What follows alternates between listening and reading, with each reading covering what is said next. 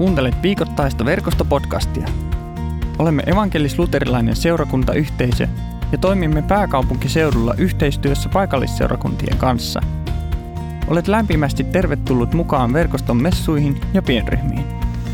Jos haluat tukea työtämme tai saada lisätietoja verkostosta, käy osoitteessa verkosto.net. Hyviä kuunteluhetkiä. Päivän evankeliumin teksti tulee Matteuksen evankeliumista luvusta 11, jakeet 11-19 ja tässä se tulee uuteen 2020 käännöksen mukaan. Vakuutan teille, että kukaan ihmisistä ei ole ollut suurempi kuin Johannes Kastaja. Silti taivaiden valtakunnassa vähäisinkin on suurempi kuin hän. Johannes Kastajan päivistä saakka taivaiden valtakunta on tehnyt tuloaan voimalla ja se on otettu haltuun vaikka väkisin. Johannekseen asti laissa ja kaikissa profeettojen kirjoissa oli ennustuksia tulevasta. Hyväksyttekö sen, että hän on Elia, jonka oli määrä tulla? Kuunnelkaa, jos teillä on korvat. Mihin vertaisin tätä sukupolvea? Se on kuin torilla istuvat lapset, jotka huutelevat toisilleen. Me soitimme teille huilua, mutta te ette tanssineet ilosta. Me lauluimme, lauloimme valituslauluja, mutta te ette halunneet surra. Kun Johannes saapui, hän ei syönyt eikä juonut, ja ihmiset sanoivat, hänessä on demoni. Nyt ihmisen poika syö ja juo, ja ihmiset sanovat, katsokaa mikä mässäilijä ja juoppo, tullimiesten ja syntisten ystävä. Viisaus osoittaa teoillaan olevansa viisautta. Nämä oli Jeesuksen sanoja. Ja nyt sitten seuraavaksi tehdään selkeä pesäero. Nyt tulee Ilkan sanoja sitten tämän jälkeen. Ja mä haluan aloittaa pienellä tota, tämmöisenä persona-esittelyllä. Me nähtiin tuossa pari kahden, kahden persoonan jotain piirteitä heistä ja mä kerron yhdestä persoonasta, joka meille kotiin ilmestyi yhdeksän kuukautta sitten. Hänen nimensä on Alva ja, ja tota, nyt tosiaan kohta yhdeksän kuukautta on ollut meidän, meidän ilona. Ja on ollut hienoa nähdä se, miten, miten tälle tytölle on kehittynyt oma persoona. Tai se on ollut oikeastaan alusta asti. Hän oli heti al, al, alkuun niin hyvin tämmöinen määrätietoinen ja ja ilmaisu valmis yksilö. ja, ja nyt, nyt tosiaan yhdeksän kuukautta on mennyt ja se on hauska niin kuin nähdä sitä, miten se persoona kehittyy. Ja yksi semmoinen Alvan bravuuri on se, kun hän innostuu jostain. Esimerkiksi hän tykkää musiikista ihan hirveästi. Ja kun hän on lattialla, hän on nyt niin vielä ryömintävaiheessa, niin niin kun hän kuulee musiikkia ja hän innostuu siitä, niin hän tekee aina tällä lailla. Hän niin heti rupeaa jammailemaan siinä musan tahtiin. Ja, ja tota, hän on hyvin tämmöinen aktiivinen ja positiivinen, mutta yhdestä asiasta hän on erittäin herkkä. Hänellä on hyvin runsaat hiukset ja tota, se on mulle suuri ilo, kun mulla alkaa hiljalleen täältä moottoritie paistamaan läpi, niin tytöllä on, on tota, kivat, kivat hiukset ja sinne ne hiukset sitten menikin. Ja, ja tota, hän on yhdestä asiasta hyvin tarkka, nimittäin näistä hiuksistaan. Eli kun niihin koskee, niin sitten alkaa tämmöinen niin protestanttisuus hänessä nousemaan hyvinkin voimakkaasti ja hän ilmaisee, että hänen hiuksiinsa ei saisi koskea. Ja meillä on nyt tämmöinen ikävä juttu, että kun hänellä on niitä hiuksia aika paljon tänne asti, niin sitten niitä pitää, aina kun sinne menee kaikki ruuat ja maidot ja kaikki soosit menee sinne sekaan, niin niihin tulee takkuja ja me ollaan tämmöinen, tämmöinen jako tehty, että vaimo hoitaa about kaiken muun, mutta mä hoidan nämä hius, hiustakut ja sitten mä iltaisin niitä aina tota, otan pois, niin mä saan kuulla kyllä sitten kunniani. Ja tämmöinen persona on Alva. Ja joku meistä, niin kuin Alvakin, niin innostuu vilpittömästi uusista asioista. Joku taas meistä on semmoinen, että kun kuulee, kuulee jonkun uuden idean, niin voi olla, voi olla sille, että hetkinen, että onkohan tuo nyt hyvä juttu. Ja, ja sitten kolmas saattaa olla niin kuin meikäläinen, että voi miettiä, että mitä hän, mitä hän toikin musta ajattelee. Ja tämän päivän evankeliumissa kolmantena adventtina meillä on hengen adventti ja huomio keskittyy etenkin Johannes Kastaja. Ja noin lyhyesti sanottuna Johanneksesta, niin hän oli Jeesuksen pikkuserkku, syntyi puoli vuotta ennen Jeesusta ja hän oli hyvin erikoinen persoona. Raamattu kuvaa Johannesta kaverina, joka oli erämaassa ja, ja, ja siellä sitten julisti parannuksen tekoa ja kääntymystä kansalle ja, ja kertoi, että Messias on tulossa. Ja hän, hän puki itsensä tämmöiseen kamelin nahka-asuun ja, ja tota, hän söi heinäsirkkoja ja hunajaa. Ja tota, mun mielestä pikkusen ehkä niin kuin normaalista poikkeava yksilö. Tällä kun lukee näitä evankeliumin tekstejä, niin mä ainakin on semmoinen, että mä, mä aina haluan niin pysähtyä miettimään, että mikä niin kuin, mitä tämä voisi puhua meille tänään. Ja tämä erikoinen hahmo Johannes, niin, niin tota, nosti mulla niin kuin mieleen tämän persoonan merkityksen. Me ollaan laskeutumassa jouluun ja, ja vuodenvaihde on aina semmoista aikaa, joulun aikaa on semmoista, että me tehdään elämässä aina semmoista vähän niin kuin välitilin päätöstä. Tai me niin kuin katsotaan taaksepäin ja sitten me katsotaan eteenpäin. Ja ehkä tämä Johannes ja myöskin Jeesus, mitä hän tässä puhuu itsestään, niin, niin antaa meille tämmöisen hyvän mahdollisuuden tehdä pikku semmoinen niin pysähdys. Ja tästä evankeliumin tekstistä mulla huomio kiinnittyy kolmeen eri, eri asiaan. On tämä aika ja paikka, missä tämä tapahtuu tämä asia. Sitten on tosiaan tämä persona, ja tässä Johannes ja Jeesus. Ja sitten on nämä kaverit, joilla on, on oma tehtävä. Jos mietitään tätä aikaa ja paikkaa, niin, niin yhteiskunnallisesti Israelin kansa tai juutalaiset tai se porukka, johon Jeesus ja Johannes kuulu, niin ei, ei välttämättä niin kuin silloin isossa kuvassa ollut mitään ihmeellistä meneillään, tälleen niin kuin, äh, tavis, tavis-tyypin silmin katsottuna. Juutalaiset eli Rooman valtakunnan alaisina. Siellä oli vaikuttanut myöskin tuolla alueella hellenismi aikaisemmin, mutta sitten Rooma, Rooman imperiumi oli ottanut, ottanut haltuun nuo, nuo seutukunnat ja, ja nämä eri kulttuurit siellä vaikutti. Ja ehkä jossain määrin niin se juutalaisuus ja se uskonnon merkitys tämmöisen tavallisen ihmisen elämässä, niin saattoi olla, niin kuin, siinä saattoi olla semmoinen laskeva tendenssi. Ja, ja se, semmoinen, mitä me luetaan vanhasta testamentista, on semmoisia ajanjaksoja, kun Israelin kansa oli, oli tota da, Davidin aikaa ja oli sitä semmoista loistokkuutta, niin se, se oli jo niin kuin takanapäin ollut pitkän aikaa. Ja, ja tämmöinen niin uskonnollispoliittinen eliitti ja se kansa, niin he eli vähän niin kuin eri, eri sfääreissä, eri todellisuudessa. Mutta hengellisesti kuitenkin me nähdään tässäkin viitteitä siitä, että kun Jeesus puhuu, niin hän sanoo, että, että Johannes Kastajan päivistä saakka taivaiden valtakunta on tehnyt tuloaan voimalla ja se on otettu haltuun vaikka väkisin. Johannekseen asti laissa ja kaikissa profeettojen kirjoissa oli ennustuksia tulevasta. Ja Jeesus korostaa sitä, että miten tässä on niin tämmöinen käänteen tekevä paikka kuin Johanneksessa. Eli jos me ajatellaan niin taivaiden valtakunnan näkökulmasta, niin Tämä oli maailmanhistorian tärkeintä aikaa. No sitten mennään tähän persoonaan. Mä tiedän ainakin, että täällä on, täällä on Antti, joka tykkää näistä tuota, persoonallisuustesteistä. Pitääkö paikkansa Antti? Joo, pitää. Ja mä en siis näistä kauheasti tiedä, mutta Antinkin kanssa me ollaan näistä joskus juteltu ja, ja tota, on jossain työhön liittyvissä tämmöisissä psykologisissa testeissä ollut ja sitten mä oon tehnyt näitä hömppätestejä aina, aina välillä. Ne on, ne on mun mielestä tosi kivoja.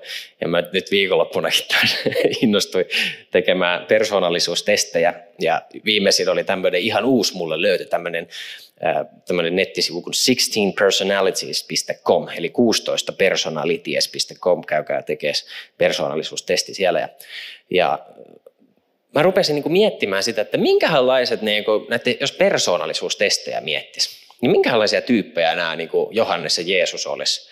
ja miten paljon ne eroaisi. Ja, ja mä olin yllättynyt, kun netistä löytyi paljon ajatuksia näihin, näihin liittyen. Ja Johannesta kuvataan sillä tavalla, että hän, hänen persoonallisuustyyppi oli tämmöinen väittelijä. Semmoinen punainen, vähän impulsiivinen ähm, tota, persoonallisuustyyppi. Hän oli älykäs, nopea ajatuksenjuoksu, hyvin rehellinen, idealisti, mutta muista riippumaton ja ei kaipaa muilta semmoista päähän, pään silittelyä. Ja, ja vertauskuvallisesti tämän päivän ihmisistä, niin samanlaisella persoonallisuustyypillä on, on kuulemma varustettu ää, paljon esillä ollut Ukrainan presidentti Volodymyr Zelensky. Ja se oli mulle jotenkin puhutteleva, tämmöinen tyyppi, että on niin kuin jotenkin niin kuin aika rohkeasti sitä, sitä mitä, mitä on ja, ja puolustaa sorrettuja ja, ja on, niin kuin, on tämän, tämän kaltainen kaveri mutta saattaa myös herättää niin kuin vastakkaisia tuntemuksia. No sitten Jeesus, millas, milla, millainen hän on? No häntä kuvataan tämmöisenä asianajaja tyyppinä ja tässä on tämmöiset hienot kirjaimet INFJ-A. Ja niitä, tällaisia ihmisiä on vain alle 1 prosentti väestöstä. Tämmöisiä ominaisuuksia näillä tämän kategorian tyypeillä on rauhallinen, mutta vahvat mielipiteet taistelee väsymättömästi oikeaksi kokemiensa asioiden puolesta, päättäväinen ja voimakas tahtoinen, mutta ei oman edun tavoittelija. Ja tällainen ihminen on ollut esimerkiksi äiti Teresa. Ja on helppo ajatella jälleen, että, että he, Jeesuksen ja äiti Teresan persoonassakin on varmaan jotain, jotain yhtäläisyyksiä. Nämä tämmöiset persoonallisuustestit ja kaikki muut, niin nehän nyt vaan niin kuin antaa jonkun niin kuin ison kuvan. Mutta mulle ainakin se kertoo, kun vaikka tekee itse tuommoisen testin ja lukee sitä, niin sinne jotenkin niin pystyy reflektoimaan, että millainen sitä itse on tai millainen joku toinen on. Ja se auttaa sanottamaan, kun niissä on tietysti hirveän iso niin kuin määrä dataa takana, on tehty tuhanset ja tuhannet ja kymmenet tuhannet ihmiset on tehnyt näitä tämmöisiä testejä. Ja, ja sieltä löytyy jotain yhtäläisyyksiä.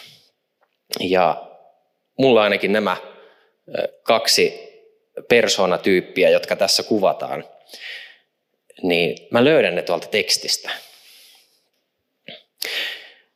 No, sitten kolmanneksi oli se tehtävä. Eli oli aika ja paikka. Sitten oli se persoona, tämä ihminen, hänen luonteensa, millä hän toimii siinä ympäristössä. Ja sitten on se tehtävä. Johanneksen tehtävä oli valmistaa Jeesukselle tie. Ja jos sitä nyt, mä en tiedä miten sitä voisi niinku verrata, mutta tota, jos olet keikalla ollut, niin se on aina lämpäri. Tai aika usein, jos on hyvä keikka, niin siellä on lämpäri.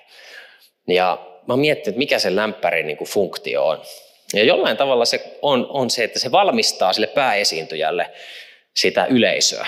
Että ne on sitten niin kuin valmiiksi mukana, kun pääesiintyjä tulee, niin ne ei ole kohmeessa siinä alussa. Tai sitten kun ää, hiihtokisoissa joku tekee ladun, tekee ladun sille, hi, niille hiihtäjille, niin se käy valmistamassa sen tien, että sen kisailija, joka tulee, niin sen ei tarvitse tampata sitä koko latua. Ja sillä on iso vaikutus, koska sitten taas esimerkiksi, nyt mennään tänne urheilumaailmaan rallissa, aina se ensimmäinen auto kärsii siitä, joka aina se, joka johtaa sitä rallisarjaa. Se kärsii siitä, että sen pitää avata sitä tieltä muille ja se häviää siinä ajassa tosi paljon. Eli Johanneksen tehtävä oli olla tämmöinen niin kuin aura Jeesukselle, joka raivaa tietä ja valmistaa ihmisiä siihen, että, että, että nyt on tapahtumassa jotain niin kuin semmoista, mitä, mitä ei ole ennen nähty. Ja ihmiset kuunteli Johannesta ja he meni, he tunnusti syntinsä ja ottivat kasteen, parannuksen kasteen. Mutta sitten tuli Jeesus, joka myös, hassua kyllä, meni Johanneksen luo kastettavaksi. Ja siitä hetkestä alkoi Jeesuksen julkinen palvelutyö. Vanhan testamentin profeetoista, kun Jesajan kirjasta löytyy tämmöinen kohta, että Jeesuskin ainakin Luukka-evankeliumissa siteeraa näin. Herran henki on minun päälläni, sillä hän on voidellut minut julistamaan evankeliumia köyhille – hän on lähettänyt minut saarnaamaan vangituille vapautusta ja sokeille näkönsä saamista, päästämään sorretut vapauteen. Jeesuksen tehtävä ei enempääkään vähempää oli pelastaa meidät. Hän tuli tähän maailmaan pelastamaan meidät. Se oli, se oli selkeä tehtävä, joka Jeesuksella oli. Ja kun me mietitään tätä evankeliumin kuvausta siitä, millä tavalla nämä kaverit sitä omaa hommaansa hoiti, niin se oli hyvin vastakkainen. Jeesus tiivistää sen näin, mitä, mitä ihmisetkin puhuu. Jeesus sanoi näin, kun Johannes saapui, hän ei syönyt eikä juonut. Ja ihmiset sanoivat, hänessä on demoni, eli väärin meni. Nyt ihmisen poika eli Jeesus syö ja juo, ja ihmiset sanovat, katsokaa mikä mässäilijä ja juoppo, tullimiesten ja syntisten ystävä. Mä oon miettinyt sitä usein, että miksi Jeesuksen ensimmäinen ihme oli jollain tavalla niin kuin kaikista kontroversiaalein. Että juhlissa hän muutti veden viiniksi siinä vaiheessa, kun kaikki viini oli jo juotu. Ja on tämmöisiä niin kuin asioita, mistä hyvin tota, ää, luin yhdestä kirjasta, erään piispan, piispan kirjasta, luin semmoisen, missä hän kuvaa, että Jumala on jollain tavalla niin kuin meille ihmisille outo ja pysyy aina jollain tavalla outona. Me ei pystytä ihan kaikkea niin kuin ymmärtää. Teologian tehtävä on niin kuin selittää Jumalaa. Ja, ja näillekin asioille, niin kuin esimerkiksi tämä veden viiniksi muuttamiselle, sillekin löytyy teologisia selityksiä, mutta ne jollain tavalla niin kuin saattaa jättää semmoisen niin fiiliksen kuitenkin, että että aika outo juttu. Ja se, millä tavalla Jeesus ilmensi, miten hänen persoona ilmentyi tuossa ajassa ja paikassa ja siinä tehtävässä, mikä hänellä oli, niin aiheutti pahennusta ihmisissä. Monissakin. Hän söi ja hän joi. Ja hän oli tullimiesten ja syntisten ystävä. Hän tapasi semmoisia ihmisiä, jotka oli tämmöisiä persona non gratoja, joiden kanssa ei sopinut olla –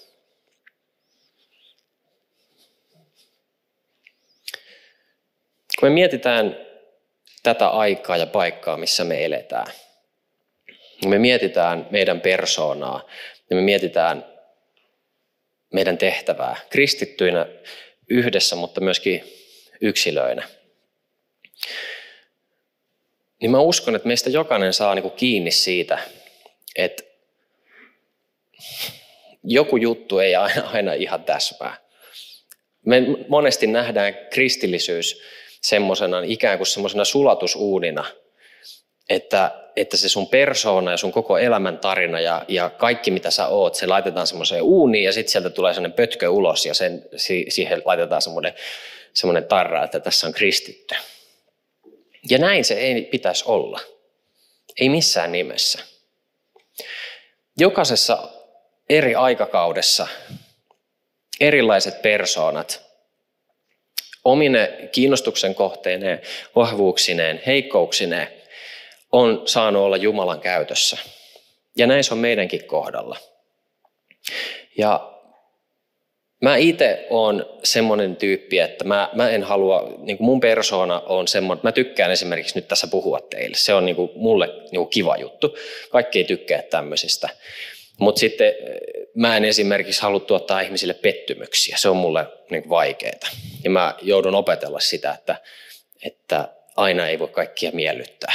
Ja mä uskon, että isänä, lapsen isänäkin tämä tulee olemaan niin vaikea, vaikea juttu. Mutta mä toivon se, sitä, että, että me voitaisiin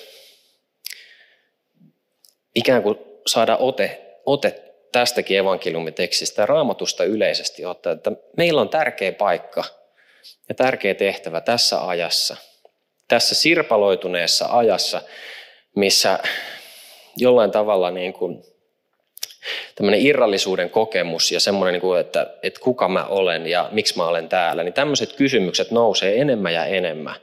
Me ollaan miljoonien ärsykkeiden vaikutuspiirissä ihan koko ajan meidän niin kuin sielu ja mieli yritetään ryöstää lainausmerkeissä. Kun me otetaan puhelin taskusta, niin se vähän niin kuin imuroi meitä ulos siitä, ketä me ollaan ja, ja mihin me uskotaan ja miksi me ollaan täällä. Ja mä ajattelen, että, että meillä kristittyinä olisi tärkeää jollain tavalla niin kuin edustaa jotenkin niin kuin semmoista vastavoimaa sille, että, että me voitaisiin kokea, että meillä, meillä on Jumala, joka rakastaa meitä tällaisena kuin me ollaan. Ja hän haluaa olla meidän kanssaan. Ja hän haluaa tulla siihen meidän persoonaan, siihen meidän luonteeseen ja niihin vahvuuksiin ja heikkouksiin, mitä meissä on, ja käyttää meitä. Jotta me voitaisiin rakastaa toisia, jotta me voitaisiin palvella toisia, jotta me voitaisiin kertoa siitä toivosta, joka meillä on Jeesuksessa. Ja mä oon paljon tätä pohtinut, kun viimeiset kaksi vuotta on ollut ihan, niin kuin, jos mun 33,9 elinvuotta tässä nyt mietitään, niin, niin tämä on ollut ihan niin kuin poikkeuksellista aikaa.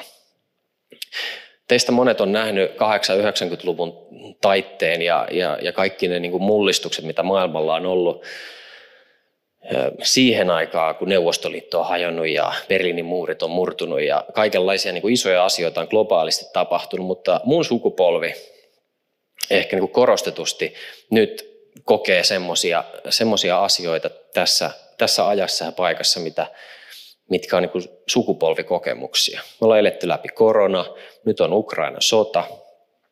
Monella tapaa kaikenlaiset ääriideologiat taistelee keskenään ja vie ihmisiä mukanaan. Meillä on, meillä on enemmän yksinäisyyttä ja, ja masennusta ja kaikenlaisia tämmöisiä niin kuin,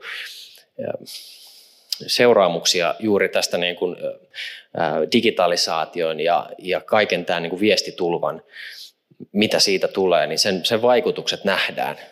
Me nähdään ne peilistä itsessämme ja me nähdään ne toisissamme ja me nähdään ne tässä maailmassa. Riippumatta siitä, että me itse me ollaan jokainen rikkinäisiä ihmisiä, mutta silti sen rikkinäisyyden takana on meidän niin kuin ainutlaatuinen persoona ja se, millaisia me ollaan, millaiseksi Jumala on meidät luonut. Osa on synnynnäistä, osa on opittua, osa on ympäristön sanelemaa. Mutta on myös paljon semmoista, juuri mitä mä kuvasin tuolla sulatusuunilla, tai sitten semmoisella, että, että me ikään kuin verhotaan sitä meidän persoonaa, piilotetaan sitä, koska me pelätään sitä, että me ei tulla hyväksytyksi, tai me koetaan, että siinä on jotain väärää. Ja mä ajattelen, että tämmöisestä meidän pitäisi sanoutua irti.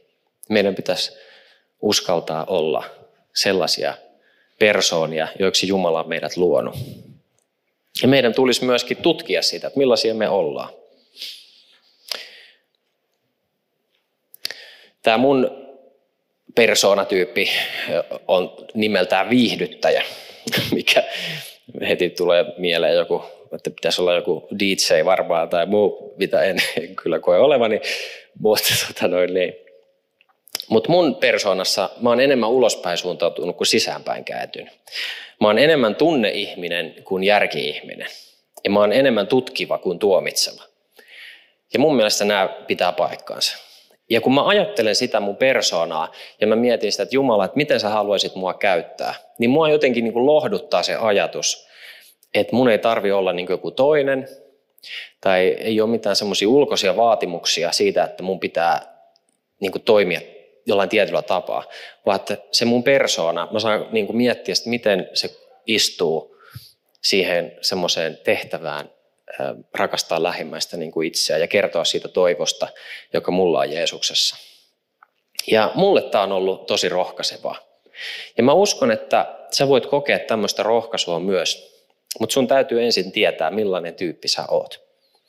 Ja siksi mä rohkaisen sua juttelemaan sun läheisten kanssa. Mä rohkaisen sinua tekemään tämmöisiä testejä, niitä on netti, nettipullolla ja kysykää Antilta, se tietää näistä paremmin. Mä tiedän jotain, mitä mä nyt oon tehnyt. Mä tein semmoisen Big Five-testi ja sitten me teetään 16 personalities, sen nyt viimeksi.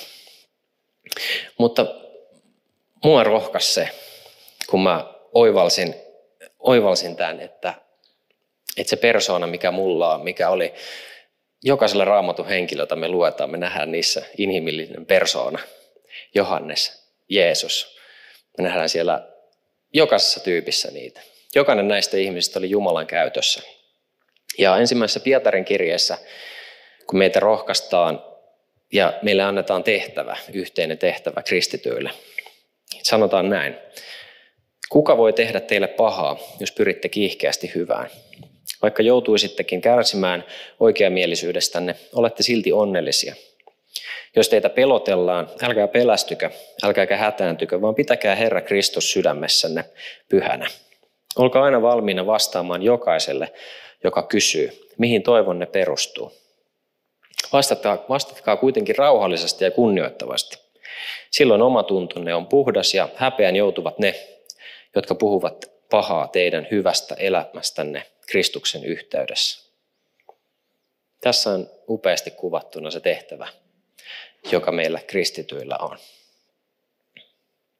Kristityn identiteetti ei ole valumuotti, johon sun persoona sulatetaan, vaan kristityn identiteetti on sinun persoonasi, jossa Jeesus vaikuttaa. Rukoilla. Rakas taivaallinen Isä, me kiitetään siitä, että joulu lähestyy.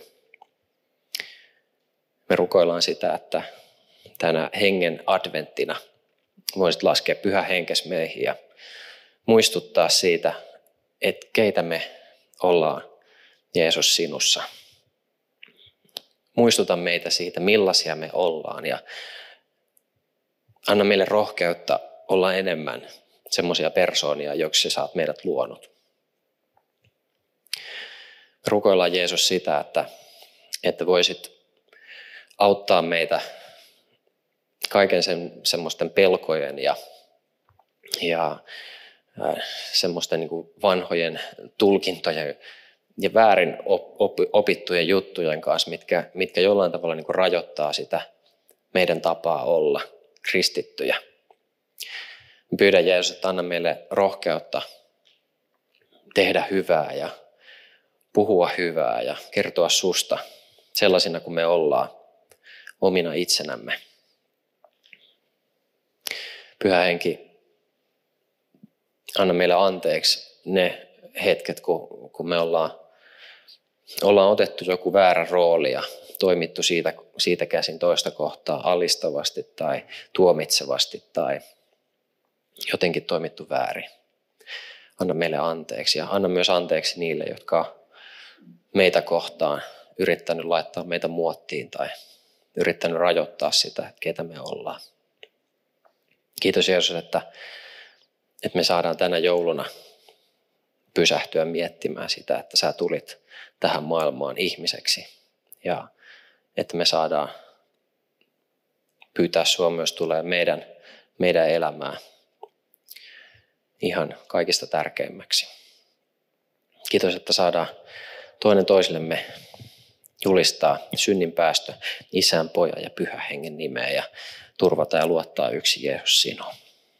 Tätä me rukoillaan Jeesuksen nimessä. Amen.